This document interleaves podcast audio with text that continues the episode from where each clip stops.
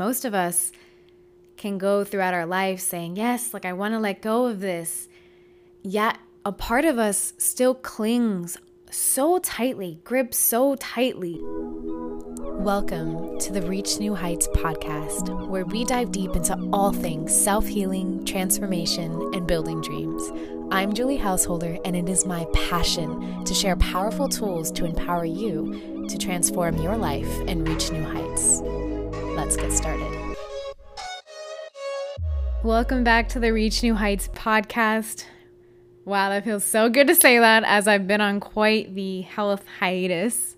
After my TBI, I was really challenged with the practice of letting go in some pretty extreme ways. Given that the autumn season is upon us here in the Northern Hemisphere, I couldn't help but think that this topic of letting go is so relevant as the trees begin to crackle with new colors and as the leaves flutter down to the earth. In one of my favorite books of all time, The Wisdom of Anxiety by Sheryl Paul, I've quoted her before on this podcast and I probably will continue. Uh, but she speaks about what it means to attune to the rhythms of nature throughout the year, and that each season offers a gift of some kind. Reading from her book really quickly, she talks about how transitions can be challenging and that they illuminate our stuck places. When we attune to the rhythm of the year, we're not only able to name and process the core feelings of grief or vulnerability as they arise, but we're also able to harness the gifts of wisdom that the natural world offers. Anything that helps us align with a deeper rhythm will calm and contain our anxious soul, which longs more than anything else to know that we are safe and to trust that things are being handled. We are animals first and foremost, yet because of our technological advances and the mounting speed of our culture, we're becoming increasingly cut off from our animal nature and our soul. We're forgetting how to live in alignment with the natural world and the seasons. We're forgetting that nature can aid us on our journey through this life, and that just like in the great myths of the world, the arc of the seasons is another ally that offers help and clues along the way. She has this diagram on page 74 for anyone who has the book or would like to get the book and see what this diagram is all about. She has the different seasons, and autumn is stated as a season with the stage of separation, the feeling tone of grief, mood being sometimes melancholy, color, red, action, letting go, and the life stage as midlife. Sheryl Paul says that autumn is the quintessential season to illustrate the key features of transitions where winter is the season of reflection, spring the season of rebirth, and summer the season of celebration, autumn is the time when we align with the action of nature and we ask ourselves the central question of any life transition What is it that I need to let go of?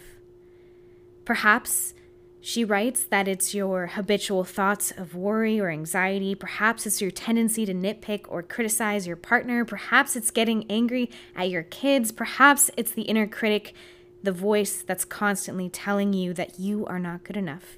Whatever it is, can be blown down to the ground alongside autumn leaves and decompose into the earth when we choose to focus consciously on what needs to be released.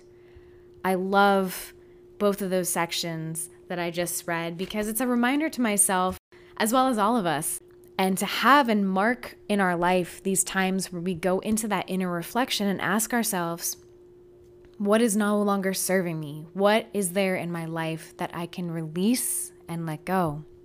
It's so interesting being human and this process of letting go because most of us can go throughout our life saying, Yes, like I want to let go of this.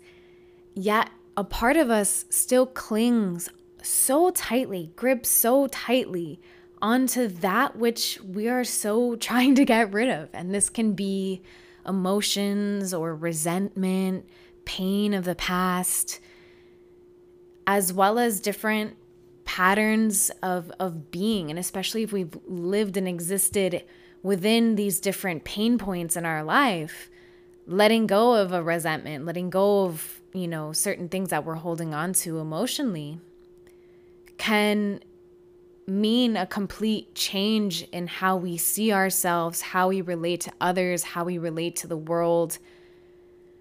And maybe a part of us is asking, you know, who would I be without this? Time for me is always a beautiful season. Transitions for me also bring up a lot of stuff emotionally. I really try to approach it from a place of gentleness because we can feel a lot of anxieties or vulnerabilities or grief coming up. And I like to do certain activities, and I'd love to hear from all of you what you love to do. Uh, but I kind of approach it from physical environment, mental, emotional, and different kind of fun activities. So I'll talk about the physical environment. I always am looking for times to declutter, uh, release things that aren't bringing me life, releasing, you know, clothing and donating it. I like to take that time in fall as one of the markers to just kind of clear the house of anything that isn't serving me. And as far as the mind and the emotional component, I always like to go within and ask myself, you know, what are the patterns of thinking, patterns and ways of being that I would love to release? And for me in this season, it's releasing the grip I can have on expectations and, and how we expect something can be. Sometimes we fall in love with ideas for how we want things to go. And when something happens, like for instance with me and my TBI, you know, it disrupted a lot of different plans that I had. It, it, disrupted a lot of different things. And this can also be said about the whole pandemic, too. Uh, we can have a lot of grief come up and frustration and anger and and disappointment. This time has been really surrendering my expectations. And each one of us has something that could be ready for release, and it can look very differently than what I'm speaking about. And the last thing is to bring into my life activities that put me in the present moment. Movement for me, movement's really important. So I, I, suppose it can be a moving meditation, but whenever I'm sad in the fall, I like to make soup. I also make soup in general just a lot in the fall because it's just so warming and nourishing. And whenever it's cold outside or the air is starting to get crisp, and then you just have a stomach full of hot soup, it's just one of my favorite things and one of my favorite feelings. I love to listen to worship music while I make soup or other forms of music. And I really just take that time in those repetitive motions of chopping a bunch of vegetables or whatever it is going into the soup, where I'm able to really tune in and just listen deeply and be in the present moment. Journaling for me is something that is such a powerful way to connect with myself. Prayer Therapy is awesome. Always recommending therapy, working with someone one on one, specifically with you, um, and a professional that can really help you navigate whatever it is coming up for you in this season. May this podcast be an invitation to make soup. Nah, just kidding. Um, an invitation for you to take some time, even if it's one minute, two minutes, five minutes, or more, to really tune in to reflect on what it is that brings you life, that brings you to the present moment, that allows you to express yourself creatively. And everyone is different. And also, even within the same person, each day brings different challenges. And sometimes something that might work one day uh, can be adjusted for the next day to something else. We're always changing and flowing, just like the seasons, just like nature. And so it's really just an invitation to be present with yourself and really tune in and reflect and ask those deep questions. And to close this episode out, I found this really beautiful poem by Anna Palmer, and it's called An Ode to Autumn and Letting Go. The landscape will keep changing as we grow, as we shed, as we let go, and as we hold onto what's here, what's real, what matters.